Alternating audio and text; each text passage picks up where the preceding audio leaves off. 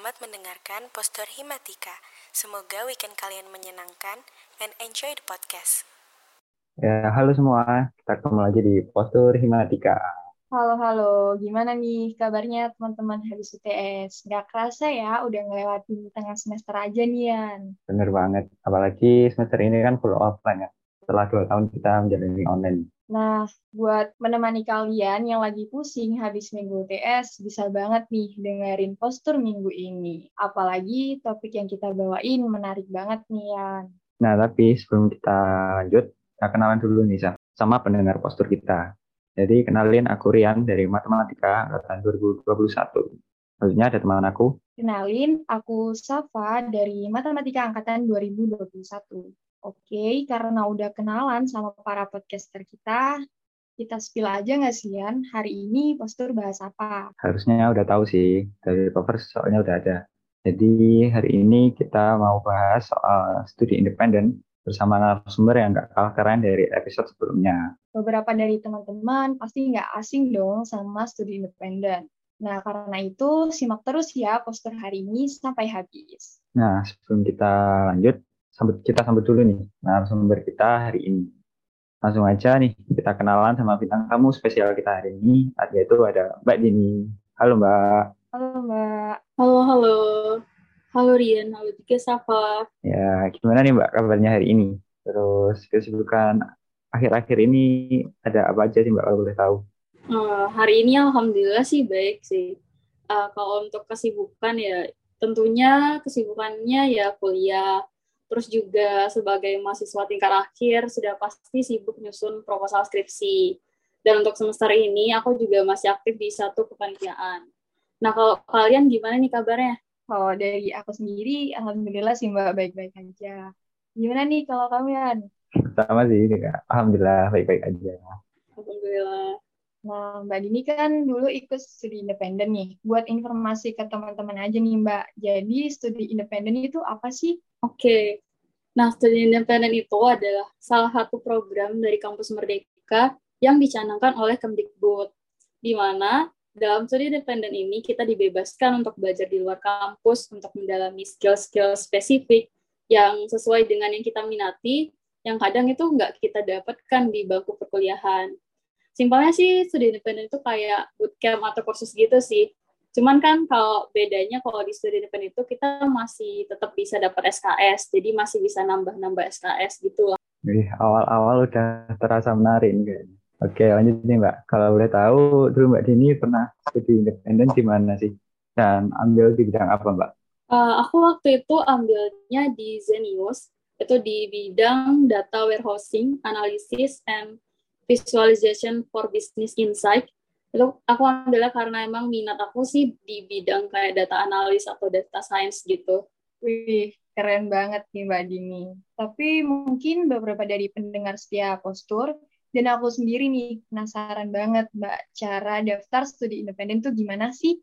Mungkin Mbak Dini bisa kasih tahu syaratnya apa aja atau yang harus disiapin apa aja gitu Mbak? Oke, cara daftarnya mudah sih uh, kalian bisa kunjungin website Kampus Merdeka di link kampusmerdeka.kemdikbud.go.id itu kalau misalkan kalian belum punya akun itu kalian bisa bikin akun dulu. Terus nanti diminta buat lengkapin profile. Nah, di situ nanti bakal ada lengkapin dokumen yang harus kalian siapin tuh kayak CV, ada transkrip nilai, terus rekomendasi dari universitas, ada surat pernyataan tanggung jawab mutlak, SPTJM, dan KTP untuk beberapa program kampus merdeka itu juga ada yang harus nyantumin rekening. Terus untuk daftarnya sendiri, kalau misalkan kalian memilih studi independen, kan bisa ke program yang ada di web tersebut. Terus kalian pilih yang studi independen. Nah, untuk syaratnya apa aja? Itu yang pertama, uh, pastikan kalian itu mahasiswa dari kampus yang berada di bawah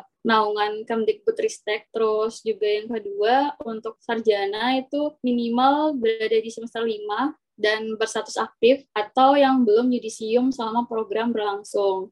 Dan yang ketiga, data diri kalian itu harus terdaftar di PD Dikti. Nah, untuk syarat lengkapnya itu bisa dicek di websitenya Kampus Merdeka di Pusat Informasinya Kampus Merdeka. Nah, buat teman-teman bisa diingat ya, jangan lupa buat dicatat sama apa yang disampaikan Mbak Dini tadi buat daftarnya.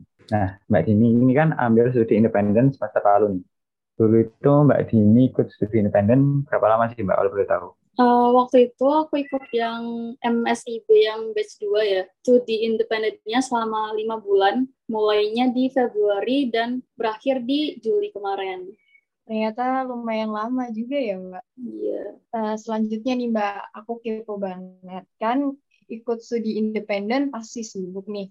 Gimana sih cara Mbak Dini ngatur waktu kuliah sama ngatur waktu buat ikut studi independen sendiri kayak gitu?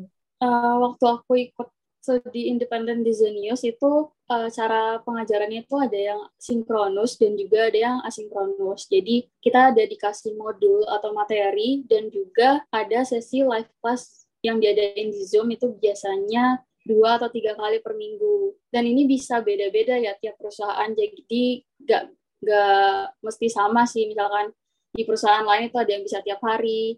Uh, tapi kalau di Zenius itu cuman dua atau tiga kali per minggunya uh, dan jadwal zoom di kalau di Zenis itu itu kalau nggak sore ya malam gitu.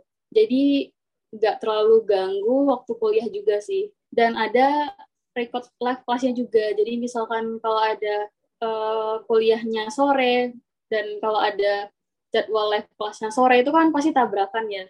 Nah itu kita bisa belajarnya dari record live kelasnya aja. Nah dan misalkan kalian kalau ada tugas itu uh, kalau bisa langsung dikerjakan aja biar gak numpuk dan gak ganggu waktu belajar yang lain. Jadi gitu sih cara ngatur waktunya. Kalau misalkan kuliah ya tetap kuliah. Kalau misalkan lagi live class ya ikut live classnya. Tapi kalau misalkan tabrakan ya kalian bisa belajar dari record live classnya aja gitu. Keren banget sih mbak Dini bisa ngatur waktunya kayak gitu. Nah buat teman-teman bisa dijadiin referensi nih buat cara ngatur waktunya. Oh ya Mbak Dini kan studi independen tuh ngambil SKS semester itu ya. Nah gimana sih cara Mbak Dini buat konversi SKS hasil studi independen sama berapa SKS yang bisa dikonversiin? Uh, Oke, okay. buat cara konversinya itu kalau di UNER itu udah disediain web yang namanya Cyber V2. Itu bisa diakses di link oacc.uner.ac.id. Nah, itu nanti uh, ada yang namanya KRS MBKM. Tapi sebelum kalian melakukan KRS MBKM, itu kalian wajib buat konsultasi ter, uh, terlebih dahulu terkait matkul apa aja yang mau kalian konversiin. Itu bisa ke Doswal, terus uh, bisa juga ke tim konversi prodi. Karena tiap mahasiswa itu kan bisa beda-beda ya, tergantung apa yang kalian ambil di studi independen tersebut.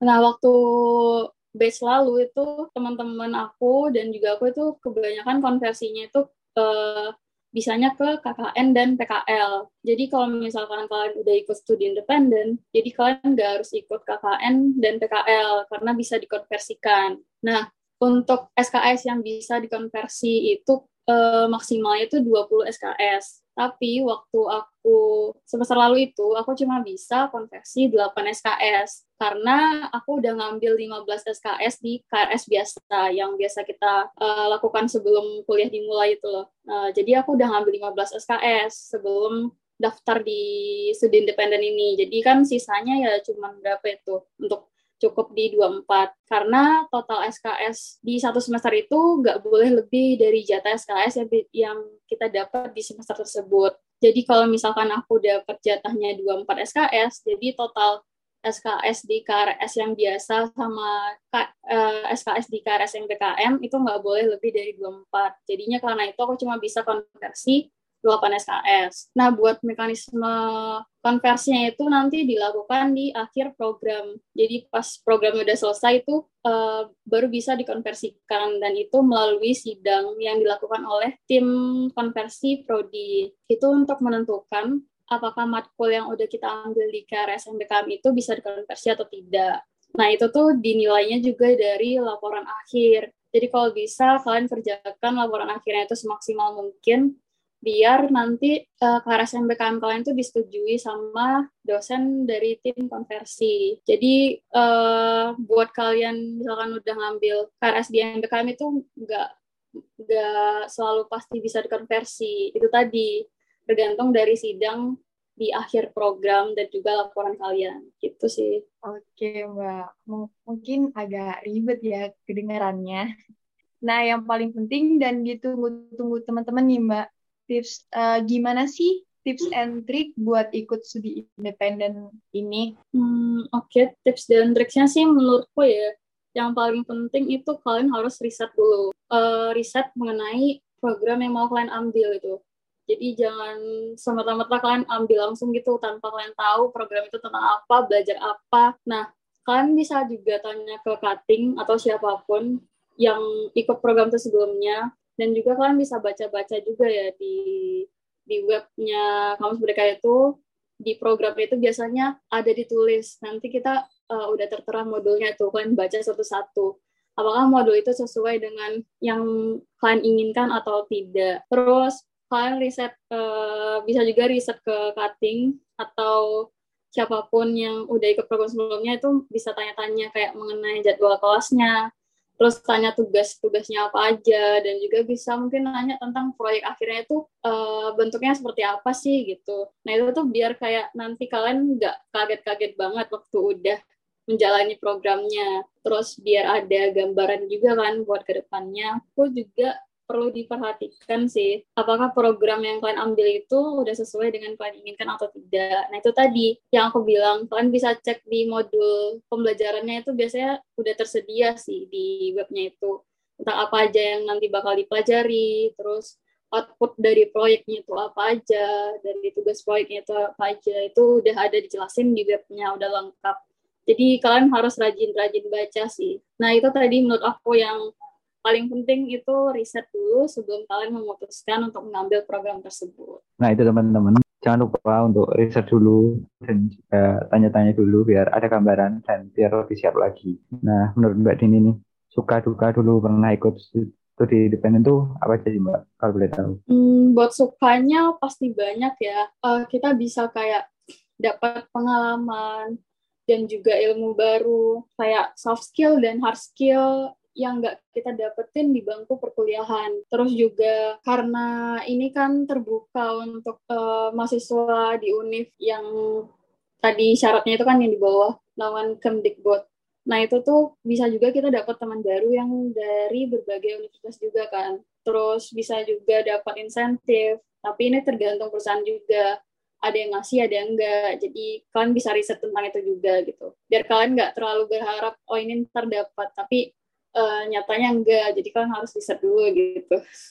Kalau aku dulu sih dapat insentifnya itu uh, dalam bentuk pulsa. Tapi mungkin bisa beda-beda ya di batch selanjutnya bisa dapat apa kayak gitu. Kalau dukanya uh, apa ya mungkin jadi lebih sibuk aja sih gitu. Karena kan pasti ada tugasnya juga ya. Tugas dari misalkan ada tugas per minggunya terus nanti kita juga ada laporan di website kampus merdekanya sendiri. Itu beda lagi sama tugas di program apa tugas yang di program yang kita ambil. Ada laporan harian ada laporan mingguan dan juga di akhir itu nanti ada laporan akhir uh, untuk kampus merdekanya gitu. Uh, tapi kalian buat itu sih nggak usah diambil pusing ya. Nah kalau misalkan kalian enjoy jalanannya sih menurutku nggak bakal terlalu berat sih gitu karena itu ya bisa dicicil juga kan jadi uh, pintar-pintar ngatur waktu aja buat ngerjain tugas-tugasnya itu gitu. Nah, teman-teman sangat menarik bukan studi independen ini dilihat dari suka duka yang tadi Mbak Dini sampaikan. Uh, untuk pertanyaan terakhir nih Mbak, kesan dan pesan selama ikut studi independen itu kayak gimana sih? Mungkin setelah teman-teman tahu nih kesan dan pesan dari Mbak Dini, yang masih ragu-ragu nih bisa bisa banget memantapkan dirinya setelah tahu pengalaman dari Mbak Dini. Uh, kalau kesannya ya, yang pasti bersyukur banget karena dikasih kesempatan buat belajar hal-hal baru, ningkatin soft skill dan juga hard skill yang pastinya itu nanti berguna di dunia kerja.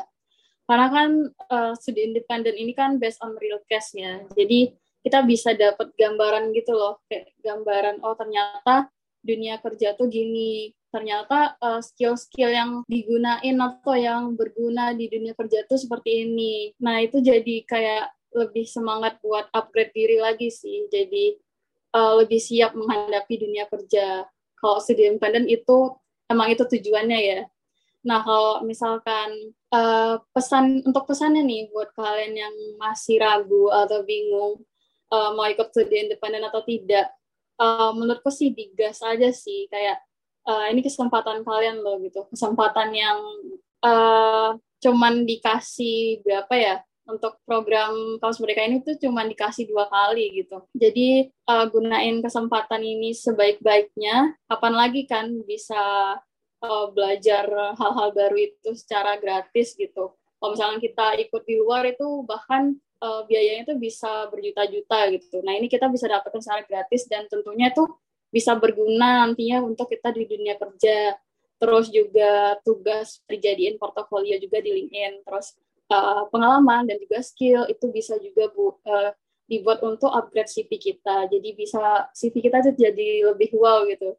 Jadi lebih banyak isinya dan isinya yang pasti itu kan dicari nanti yang di dunia kerja yang relate gitu. Uh, itu sih tadi kalau misalkan ada kesempatan ini jangan disia-siain gunain itu dengan sebaik-baiknya dan buat studi independen itu worth to try gitu. Jadi kalian wajib cobain. Nah itu teman-teman sesuai apa yang sama Kak Mbak Dini sampaikan harus cobain dulu. Jadi lumayan juga benefitnya lengkap kan.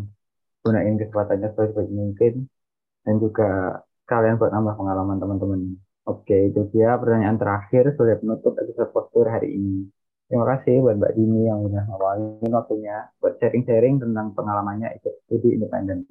Semoga teman-teman makin tertarik dan nggak ragu lagi buat ikut studi independen. Di sini aku dan Syafa pamit untuk diri. Sampai ketemu di episode postur selanjutnya. See you teman-teman di episode selanjutnya. Terima kasih sudah mendengarkan Postur Himatika di episode kali ini.